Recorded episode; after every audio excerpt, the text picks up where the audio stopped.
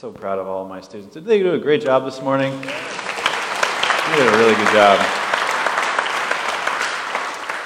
I would be remiss if I didn't take this opportunity to say this is your opportunity to uh, be part of their stories. We'd love for you to volunteer in youth ministry. If that's something you're interested in, come and chat with me. I'd love to chat with you about that this morning. And yes, I want to echo what Liliana said. Rock the Block is going to be awesome. It's the biggest party of the year, and it's going to happen right here next Sunday night. And so um, just be praying for lots of students that they'd show up. Um, if, you, if you know a teen or you are a teen and, and you know some other friends who are, need to be here at Rock the Block, we actually, out on the information table, there's some invite cards that you can just hand to people. They're designed specifically to invite them to Rock the Block. Grab as many as you can and uh, get, get some students here. We'd love to party with Jesus with them.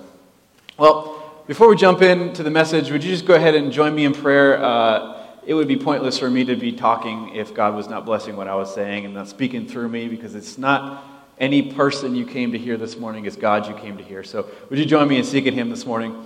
Jesus, we pray this morning that as we dive into your word, the word of God, the, the word of God that spoke life, we pray that you would speak life into our hearts this morning, that you would be um, blessing these feeble lips of this preacher, Lord, that you would um, uh, inspire the words that come out of my mouth, that they would be coming from your heart. And I pray that they would speak to each one of our hearts this morning.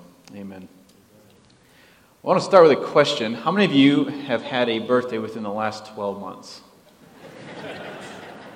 Okay, I saw some not hand raises. You guys must be Baptist. I'm just kidding. Um, uh, so, how many of you, you don't have to raise your hands for this one, how many of you ever received a gift like this, and when you got it, you begin to realize that maybe it came with some strings attached, right? You got a gift, and then you begin to leave, and you realize, oh my word, there's a string attached. Maybe not a literal string attached, that'd be weird, um, but maybe it was a metaphorical string attached. Maybe you've received a gift before that feels like it came with strings attached, right? Like, or maybe, for example, you went to help somebody move, or someone came to help you move large furniture, the whole deal, double decker stairs, like everything, moving truck. And as they leave after helping you move, you're thinking to yourself, man, I owe them big time. Or maybe you were the person who went to someone else's house to help them move, and you're driving away afterwards, kind of smugly thinking, they owe me big time. Right? Sometimes we are in situations that feel like they have strings attached to them. Have you ever been in a relationship that felt like it was characterized by having strings attached? Uh, like, like, if you, then they will, but not before. Uh, and, and so there's always this, this condition attached to the relationship that you feel like you're in. Maybe it's a boss at work, maybe it's a family member, maybe it's a friend or a group of friends. And, and maybe even further than that, maybe you feel like that's true of your experience when it comes to God and when it comes to church. Maybe you're taught growing up that if you miss church, there's like this strike against you with God. If you, skip church on a Sunday, or, or maybe you were taught that if you leave the church, like your relationship with God is basically over. Or, or maybe you, your entire church experience growing up seemed like a bunch of rules to follow, and so you maybe developed this idea about God that He was a conditional God. You heard that uh, you got to obey the commandments in order for Him to love you. You read somewhere in the Old Testament that He used to strike down people with lightning, and so anytime you hear a swear word, you just move a couple seats to the side. Or, or you have to perform in order to stay in line, right? So that God might bless you. But if you disobey or if you rebel or if you sin, it's over. You've got to start over from the beginning. And so any imperfection that we experience is filtered through this lens of, I must not be worthy. I must have to, to earn my way back to God. I, I grew up and I went to this little church that had these beautiful stained glass windows. And one of the stained glass windows was this, this image of Jesus with some sheep in a meadow, and I couldn't really find it, so this is, this is the closest I could find to it. But one of the things I remember about that stained glass window is it reminded me, at least the picture of Jesus did, it reminded me a lot of the Mona Lisa. Like anywhere that I would go in the sanctuary, he was still looking at me. I just saw some of you test that out. And I remember in middle school, I would show up, and I was a bully. I was really mean in middle school, and I'd feel the sense of guilt when I'd come to church. Or it was in high school, struggling with an addiction, and, and I'd sit down and I'd pick a different seat some Sundays, and I'm like, he's still looking, he knows. And, and I had this idea that, man, God must be conditional. God, God must be judging me based on my performance. And, and I want to ask you the question this morning what if it wasn't that way at all? What if, what if God's love and his grace was truly unconditional. In the text of scripture that we're going to examine this morning in Luke chapter 15, that's exactly the situation that Jesus finds himself in. He addresses this very tension that the contemporary teachers of Scripture, the, the scribes and the Pharisees, they had completely messed this idea up in the way that they had been teaching people about God. And so when Jesus, who's claiming to be the Son of God, shows up and starts hanging out with some really bad and seedy and sordid people, they begin to really question whether or not Jesus was serious, whether or not he was actually from God. If, if he's making these associations that they spent their entire lives trying to avoid, trying to, to live above. And so if you have your Bibles, turn with me, like I said, to Luke chapter 15. We're going to start right away in verses 1 in verses 2. If you are able, would you go ahead and stand on up and we're going to read this out loud. Luke chapter 15, verses 1 and 2, this really sets up the scene. It says, Now the tax collectors and the sinners were all drawing near to hear him. And the Pharisees and the scribes grumbled, saying, This man receives sinners and eats with them. You were really sanctified if you did the voice with me. I'm just kidding. Um, but you guys join me in prayer. Jesus, I pray again as, as we dive into your word that you would speak to us, speak to our hearts, and that we wouldn't listen for somebody next to us, that we listen for ourselves to hear what you have to say to us this morning. Amen. You can be seated. I remember the first time I read this thinking, man, isn't that what's supposed to happen? Like, isn't that the mission of Jesus? You know, everything I learned from the Bible, like that's kind of the ideal of what, why are they complaining? Why are they grumbling about what's going on? And I think to understand this, we have to understand a little bit about who these people were. First of all, the Pharisees and their scribes, they were, they were the, um, the guardians of the purity of Jewish culture, of everything that God had handed down to them in the Old Testament, in the law. And they were the guardians of this, right? And, and there was multiple passages, multiple understandings in the Old understandings in the Old Testament that gave Jewish people the understanding that you're not supposed to associate with Jewish people or with, uh, with sinners, with unbelievers, with Gentiles. Take Psalm 1, for example. Blessed is the man who does not walk in the way of sinners. And so everything about what they would teach stemmed from something pure and something true that was handed to them from God. And then they would take this far beyond the biblical intent and begin to elevate their own pride and elevate their own status at the expense of the religious experience of other people. And these tax collectors, in short, they were basically sellouts to the uh, pagan Roman culture. Uh, the sinners, basically by temple law, were forbidden from associating with things that were pure and holy until they had atoned with a sacrifice, until they had purified themselves. And so these people were essentially outcasts in a very spiritual uh, but godless environment. Like everything that the Pharisees were do, was doing had a good intention behind it. We want to draw people closer to God, except what they wound up doing over years and years and years of unchecked power was they wound up keeping people from God with all this enormous amount of rules and religiosity. And so when Jesus shows up and starts associating with the people that they try so very hard to keep out of their presence, they begin to go, wait a second, what is going on here? And so, in response to this, this, this is a criticism. This man receives sinners and he eats with them. And yes, it's an accurate and it's a beautifully ironic, but it's a very callous criticism of Jesus. And so, in response to this criticism, Jesus proceeds to tell three parables, three illustrative stories to illustrate a point. In the first two parables, there's a parable about a lost sheep, there's a parable about a lost coin, and basically they say the exact same thing right at the end. There is much joy in heaven over one sinner who repents. Right? So Jesus tells a story about this lost sheep. And He says, in the same way, there's much more joy over the one sinner who comes home than the 99 who are never lost, right? And then he says this parable about a lost coin. He says there's much joy in heaven over one sinner who repents, just like finding this lost coin. And he goes on to tell a third story, which is where we're going to pick up in the text, verse 11. Luke chapter 15, verse 11. And many have called this the parable of the prodigal son. I think probably more appropriately, you could probably call it the parable of the two sons, because Jesus begins to illustrate a very specific point using the interplay between a father and his two sons. Chapter 15, verse 11, he said, And there was a man who had two sons, and the younger of them said to his father, Father, give me the share of the property that's divided to me. And he divided his property, and he went and spent, he divided his property between them, and, and we understand later on he goes and, and he wastes it all. Before I get into that really quick, I want to highlight the, the, the, the, crisis that happens here in the story. Because I think sometimes what we think is we read the parable of the prodigal son or the two sons, and we think, oh man, the crisis, the bad thing that should have been avoided here is how the son left or, or what he left to go do. And as Jesus begins to tell the story, I think it becomes clear that that's not actually the crisis in the story here. The crisis is actually the pain that the father experiences. The crisis is the cut, the intensity of the heart who was cut to the core by a son who spurned his generous and unconditional love.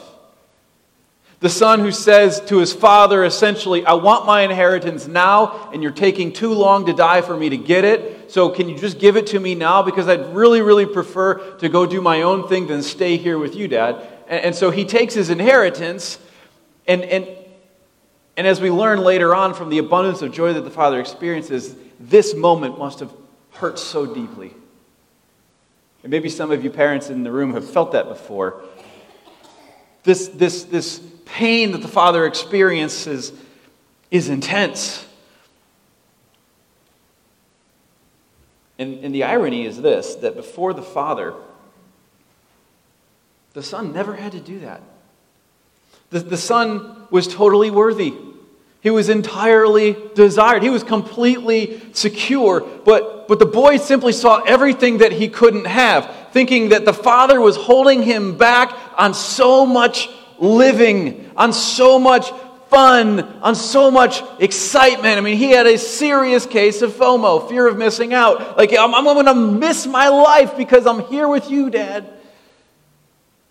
And ironically, later on, he begins to realize how much he's actually missing out on being gone from his dad. So Jesus continues on, verse 13. Not many days later, the younger son gathers all he had, and he took a journey into a far country. And there he squandered his property with reckless living. Or if you're reading the NIV, he, he, he squandered his wealth with wild living. I love that. And, and the famine makes his job, his life so hard that he finally breaks down and does the unthinkable for a Jewish boy to do go work with pigs, one of the most unclean things you could touch. It was repulsive. And not only that, Jesus relays, it gets so bad, it gets so bad that he, he realizes, man, I'm so hungry. I just, I don't even have enough money to buy my own food after work. I can't go home to my sweet crib. I got kicked out. I've got no place to live.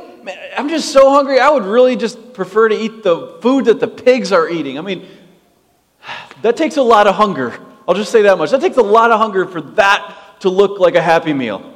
And, and so he gets so hungry, and no one gives him anything. Verse 16, he was longing to be fed with the pods of the pig ate, and no one gave him anything. I mean, he had fallen so low that he became so insignificant, even on a pig farm, that he was totally neglected.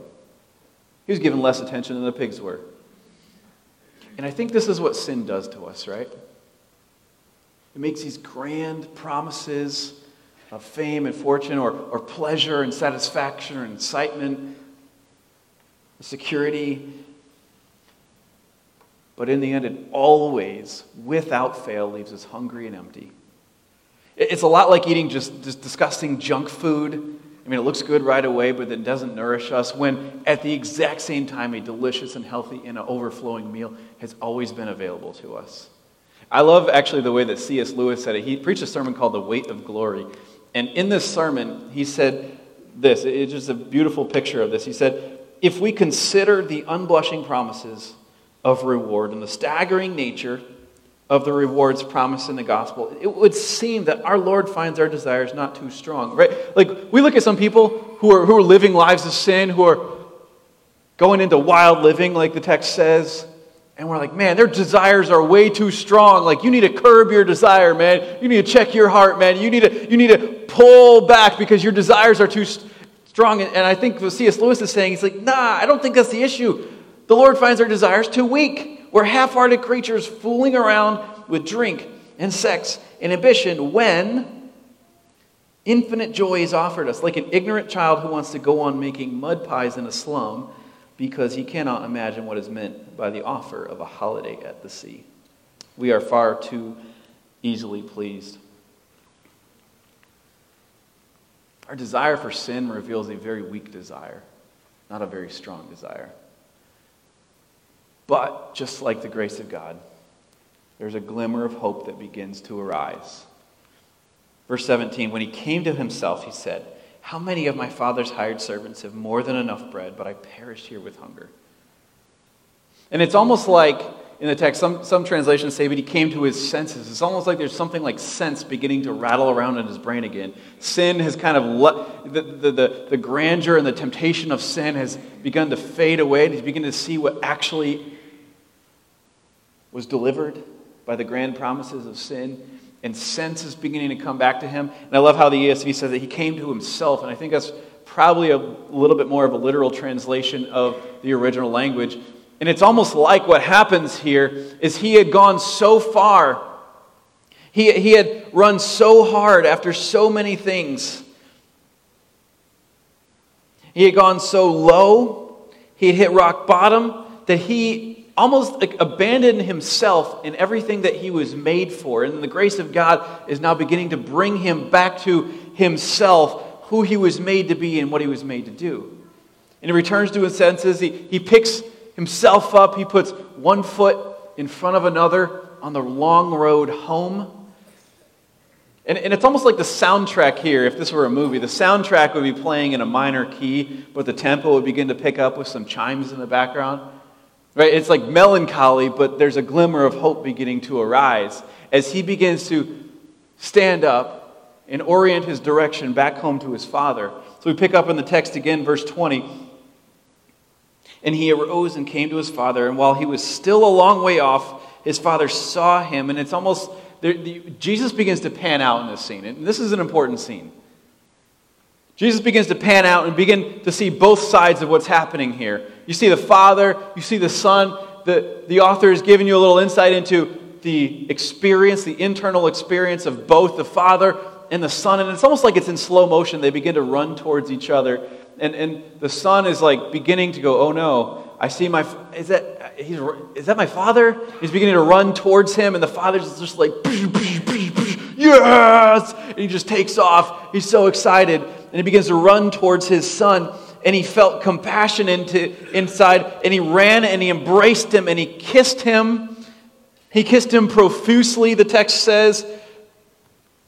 The word is kataphileo in Greek, and it really it just means like a, an overwhelming kiss, kiss, kiss, kiss, kiss, kiss, kiss, kiss, kiss, like I do with the first time I see my kids after I've been gone for a week, right? Like it's just like, okay, God, stop it. This is annoying. All my friends are watching. This is embarrassing. Like it's that kind of a kiss. And, and he's so excited and he begins to take off. And notice the posture of the father here. It's a total lack of dignity. It's a total disregard for cultural norms. I mean, this is a wealthy and respected and honorable man. He doesn't need to run. He doesn't need to work hard. He doesn't need to sweat. He doesn't even need to walk fast. Like he is a he's the man of the house. He's a wealthy man. Everybody else does that for him. And there's this sense of dignity that is just disregarded as he hikes up his robe. You ever tried to run in a dress before? He hikes up his robe. Uh, I love how the, the, King James Version will say, girdeth up his loins. And he just takes off, and he's just like, his heart is beating so fast. As all he sees, tunnel vision, is his son is returning home. There's this excitement in his heart. And at the same time, Jesus begins to tell about the son's experience. All of a sudden, he sees dad running to him. He's like, oh no, oh no, oh no, oh no. Right? Sin says, I did something bad. I got to run away from my dad. Love says, I did something bad. I got to run to my dad. And, and, and he's beginning to feel this sense of shame inside of him. Shame is beginning to say, hey man, this is all you did. You did this, you did this, you did this. You did something bad. Therefore, you must be something bad. And so he's coming up all these excuses. I'm not worthy to be called your son. Just treat me like one of your servants. Like I don't even shouldn't even be living in your house. Like he, he's, he's beginning to disqualify himself from everything that he has been blessed with in his father's name. He begins to disqualify himself as a son. He begins to disqualify his place in the house. He begins to disqualify everything that he was born and raised to do.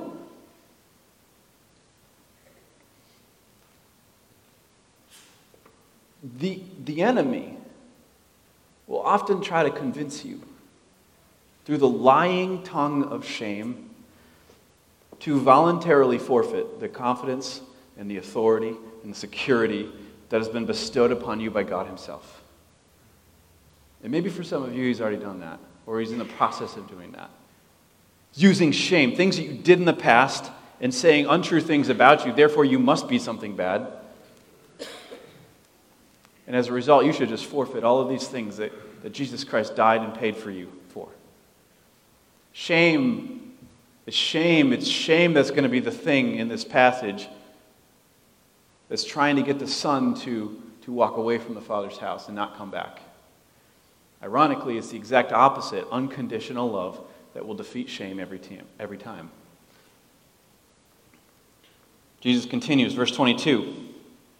But the father said to his servant, and basically cut him off right in the middle. He didn't even let him finish. He said to his servant, No, no, no, bring the best robe, put it on him, bring a ring on his hand, put shoes on his feet, hire the best DJ, kill the fatted calf, and let's celebrate, right? Let's party.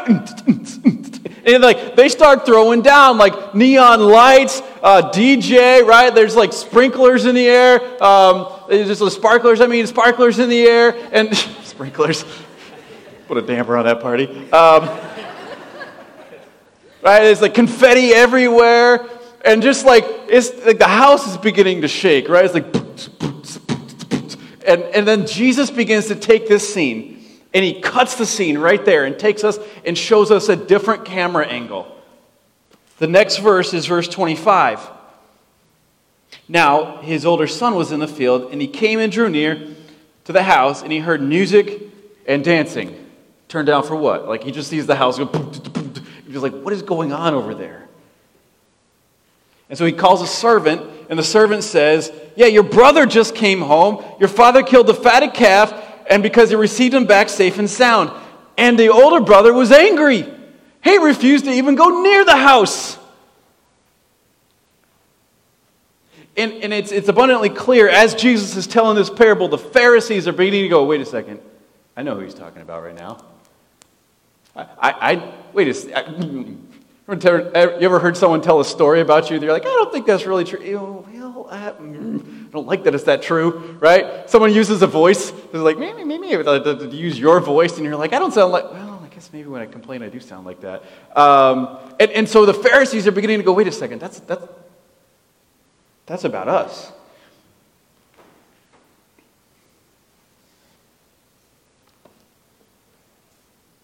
I want to take a moment to observe the heart condition of the brother here because it's super important. This is Jesus slows down everything. He causes, causes a huge cut right in the high point of the story so that this point can be made.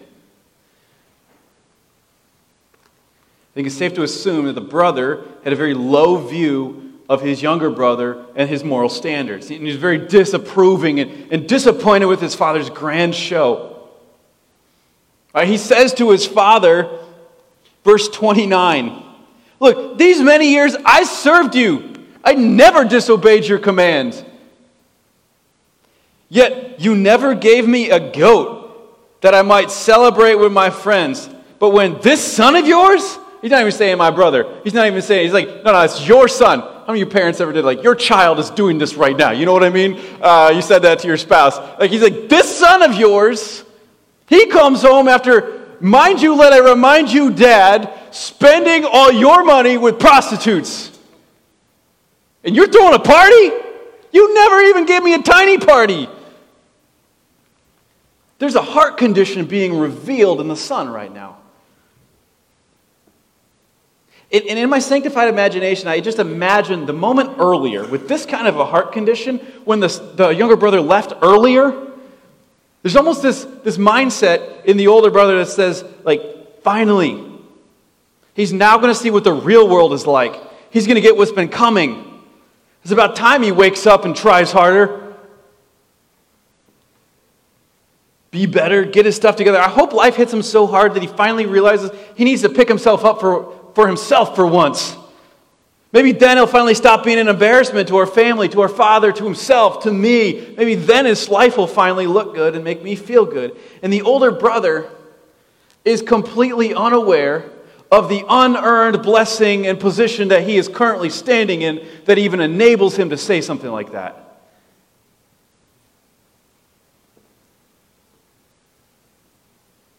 So, so as the younger brother's leaving, he's happily seeing his brother off and hopes that his brother's imminent failure will be the cause for his own moral growth and personal success. Like there's this heart condition that hopes the younger brother biffs it and realizes you need to fix your own life, dude. I hope you fall in the dirt so that you realize you need to do something for yourself for once. Jesus concludes his parable with this. Verse 31. The father said to him, Son, son, son, it's, it's not like that at all. You're always with me. Everything, you, you see that party I just threw? That's always been available to you. It is fitting to celebrate and be glad. It is okay. Because this, your brother, was dead and he's alive and he was lost and now he's found. And it's like Jesus is saying, there should be joy. There should be joy in each one of you, everyone hearing Jesus' words, over one sinner who repents. And from this parable, believers for thousands of years have understood that joy should affect them deeply because of God's unearned, life giving, sinner finding grace that, eh, that it transforms my life. And I should find joy every time I experience it, even when somebody else experiences it. In other words, there should be joy on my face when a sinner gets grace, even if it's not me. Right? There should be joy on my face, in my heart, in my revealed actions, cause for celebration. There should be joy in my experience every time someone gets grace, even if it's you. It should affect me so deeply that it moves me into the visible action of celebration. So, from the, this text this morning, I want to make a couple observations as we close. Three observations. The first one is I want to, I want to just point you to notice a very powerful posture of grace. And, and the, the, the contrast that Jesus makes between the, the graceful posture of the Father and the judgmental grace absent posture of the older brother. Right? Remember, this entire parable points towards this specific scene where Jesus gives this dramatic, slow motion, bird's eye view as it's beginning to unfold. The camera angle of, of the father approaching the son, and then panning off to that side scene of the brother upset that there's a party going on at home. And I, I don't want you to miss this in expressing his joy over his son, the father is unnecessarily lavish and liberal. He's over the top. It doesn't have to be that crazy, but he goes insane in accordance to the amount of joy that's in his heart. But if the main crisis of the story was the pain that the father felt when the son left, the pain that, that God feels when a sinner is living off in sin, then the main resolution to this parable is the joy that the Father feels when the sinner comes home. And so he's unnecessarily liberal and lavish in how he expresses his joy. He, he throws a party that's unbelievably expensive, especially considering how the son had done so many things wrong. And he had just barely returned home. He invested no time at all in repairing the relational damage that he had done, inflicted, the, or righting the wrongs that he had done. Like his love for his son apparently knows no limits. And his joy overflows that this rebellious son has finally come home. His heart is pounding in his chest. He has no regard for dignity. He, he's elated. He's ecstatic. His son is home. And then Jesus, at this moment, brings a very major contrast. At the exact same time that the father is rejoicing, the older brother is angry. Why? Anger is very natural when there is no grace in the heart of someone who sees somebody else get grace. Why? Because you're comparing yourself. You feel like, oh man, now I'm being threatened. Oh man, now this person is, uh, do I stand here? Like, how is this going to work out? Do I have the same amount of standing? What are people thinking about me? Like, and you begin to be questioning, you begin to be scared of like how things are going to play out for your own life. And you're like running the worry game in your head and you're, you're trying to channel every way that you could possibly make yourself look good. And you're upset that somebody else would get that instead of you. Anger is very natural in the heart of someone who has no grace when they see someone else get grace.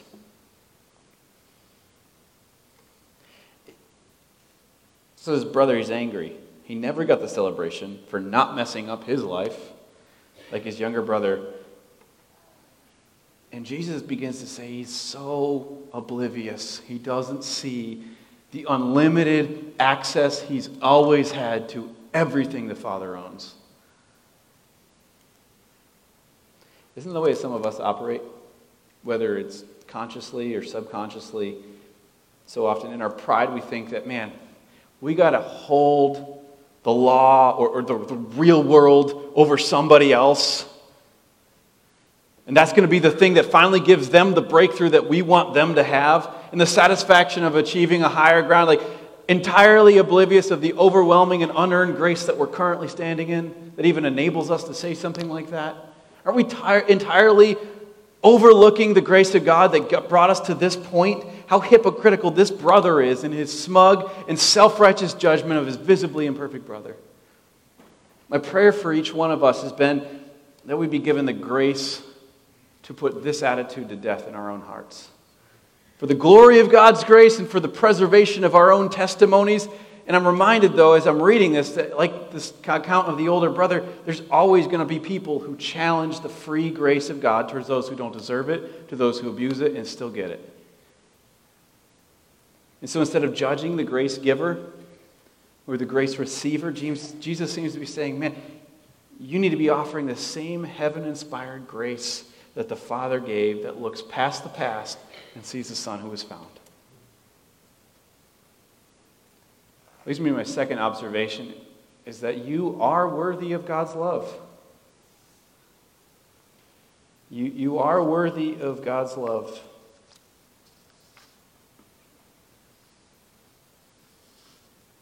First of all, the Father, he doesn't, he doesn't run after the sinner when he leaves, but when he comes home. Secondly, the thing I see is that you're worthy of God's love. And I, I, I visibly see it, but I kind of felt it some of you guys bristled up for a moment. And I only know that because I did that the first time God said that to me. Like, no, I'm not worthy. No, I'm not. No, I'm not. Has the blood of Jesus been paid over your life? Has God's righteousness been imputed to you because of Jesus? Has your sin account been paid in full? Then yes, you are. You've been made worthy. You're worthy of God's love. But if we truly believe, choose to believe what God says, we have to arrive at this inescapable conclusion that God has made a value statement about who you are. You're worthy of His love simply because of your place in His family. And regardless of your achievement or moral standing or lack thereof, like despite the depth of the sin against His Father, there's no grudge from the Father except willing reception when He comes home. But I think so many of us, we hold on to that we hold on to the hurt from being unworthy of the love that we, of the one that we just hurt. We say with the Son, I'm no longer worthy to be called your son. And yet the Father restores him completely to his full status immediately. So, so why is it so hard for us to truly experience the love of God? I think perhaps for many of us, it's inconceivable that we're worthy of being loved like that. We, hold on to so many hurts within us that we think ourselves unlovable. And we think that before we can be loved, we need to be better people. We need to clean ourselves up, pull ourselves higher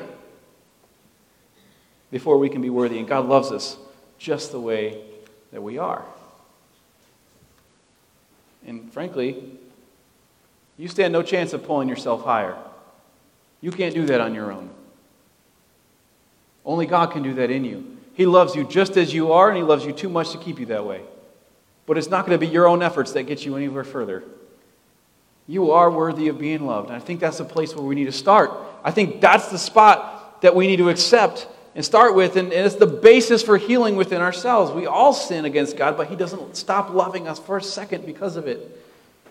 And like I said, the enemy is going to try to convince you through the, the, the, deception of shame to voluntarily forfeit everything that Jesus won for you. Don't let him do that. You are worthy of God's love. And the final thing I want to mention is that you stand in the space of grace. You stand currently, no matter what went down this morning or last night or this last week, you are standing in grace. You currently stand in the space of grace. You don't have to climb up higher, hold on longer, or try harder. Just stand in the space that you've been granted access to. I love how, how Paul says it in Romans chapter 5, verse 2. He says, Through Jesus, we've obtained access by faith into this grace that we stand in. And not only that, we rejoice in the hope of the glory of God. When you begin to stand in grace, fear is dispelled. When you begin to stand in grace, shame is dispelled. When you begin to stand in the grace that God has paid for for you, everything that's holding you back from the full and unconditional experience of God's love that begins to get dispelled in your life, you can stand in grace and have joy even though you're not perfect. You can have joy even though life doesn't always play out for you.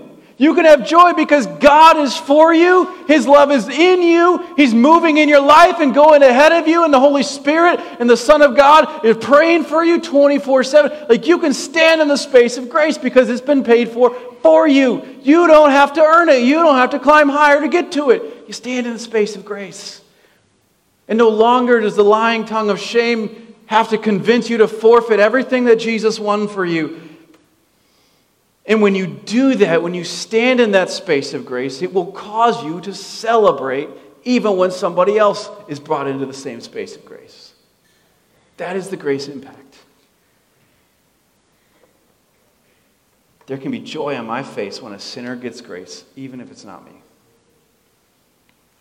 And I, and I feel in my spirit that the Lord wanted me to give you an opportunity to respond to this. Like maybe some of you this morning are thinking, Pastor Brant, the Lord's been speaking to me in my heart, and maybe what you just said confirmed it. Like I, I need to experience that grace for myself.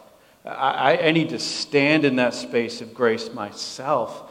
I don't know if I've ever been brought into that. I don't know if the blood of Jesus has ever been applied to my sin record. I, I don't know if God's righteousness has ever been granted to me. I don't know if I can call myself a son when it comes to God's family.